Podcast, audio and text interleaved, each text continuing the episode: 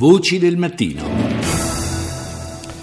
E allora iniziamo oh, con, uh, con, con, minori, minori non accompagnati che, uh, sbarca, che sbarcano uh, nel nostro paese e che poi scompaiono. Nel 2016 sono stati sono 27.995 quelli arrivati, cioè il 44,84% in più rispetto al 2015 ed è il boom era atteso e temuto. Il commissario straordinario del governo per le persone scomparse, Vittorio Piscitelli, nei giorni scorsi ha presentato proprio la sedicesima relazione semestrale sul fenomeno. Ascoltiamolo al microfono di Rita Pedizzi sono la maggior parte degli scomparsi sul nostro territorio perché arrivano, eh, sbarcano da noi, poi dai centri di accoglienza appena possono si danno la fuga, evidentemente perché hanno un progetto che non riguarda il nostro paese, cioè devono raggiungere altri paesi e si muovono per procurarsi le risorse necessarie per poter proseguire il loro viaggio. Ovviamente per fare questo sono disposti a tutto,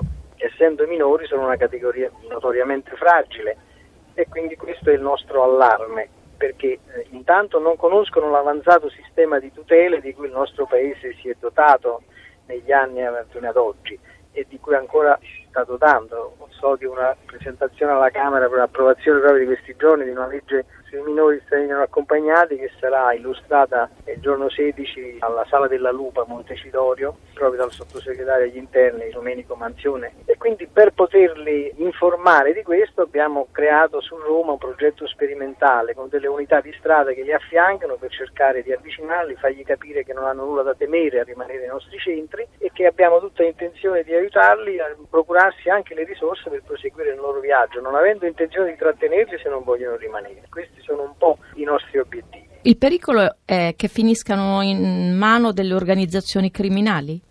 Perché sono disposti a tutto per procurarsi le risorse e quindi sul loro percorso possono incontrare le peggiori criminalità e quindi possono imbattersi in disavventure che possono essere dallo sfruttamento del lavoro minorile alla prostituzione minorile, ma anche al traffico d'ordine e alla manovalanza del crimine, cioè ci sono tante brutte prospettive che noi vogliamo a tutti i costi cercare di evitargli. Sarebbe necessario un collegamento tra banche e dati europee? È quello che chiediamo da tempo. Durante il convegno che facemmo nel 2014 durante il semestre italiano di presidenza della Commissione europea. Fu avanzata non solo dal mio ufficio ma anche da tutti i partner europei a questo convegno proprio l'idea di questa piattaforma europea e di un centro di coordinamento europeo proprio per lo scambio dati anche nei paesi associati nell'area Schengen, proprio per far sì che ci fosse una immediatezza nello scambio di notizie, proprio per agevolare sia la ricerca di persone scomparse viventi che di corpi non identificati per i quali noi stiamo molto lavorando ultimamente.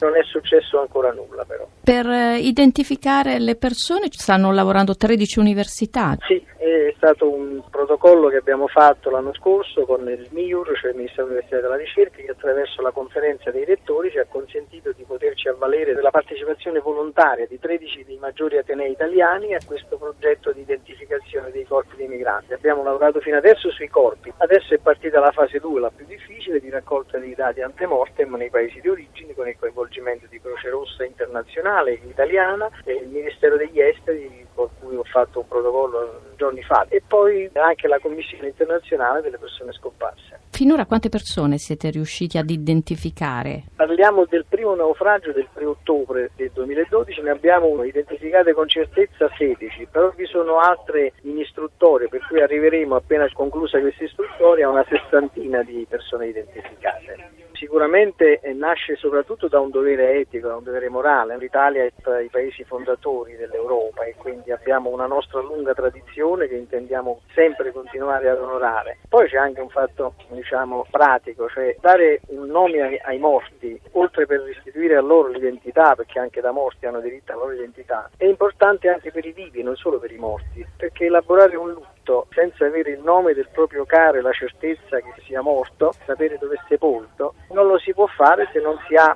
eh, questa conclusione di indagine per poter conseguire so, uno stato vedovile, uno stato di orfano, avere diritto a un'eredità, per cercare anche di potersi costituire parte civile nei processi penali contro gli scafisti. Insomma, ci sono tante cose che sono sospese che non si riescono ad attivare in assenza di questa identità certa. Poi tra l'altro ci sarebbe comunque una disparità di trattamento tra quelli che sono stati identificati, come è capitato proprio nei due naufragi di Lampedusa, no? che furono identificati subito su base di prova testimoniale, perché questi già si sono potuti comunque costituire parte civile nei processi penali contro gli scafisti e quelli invece che non, sono stati ancora identificati. Quindi nella nostra Costituzione questa è una violazione di un principio basilare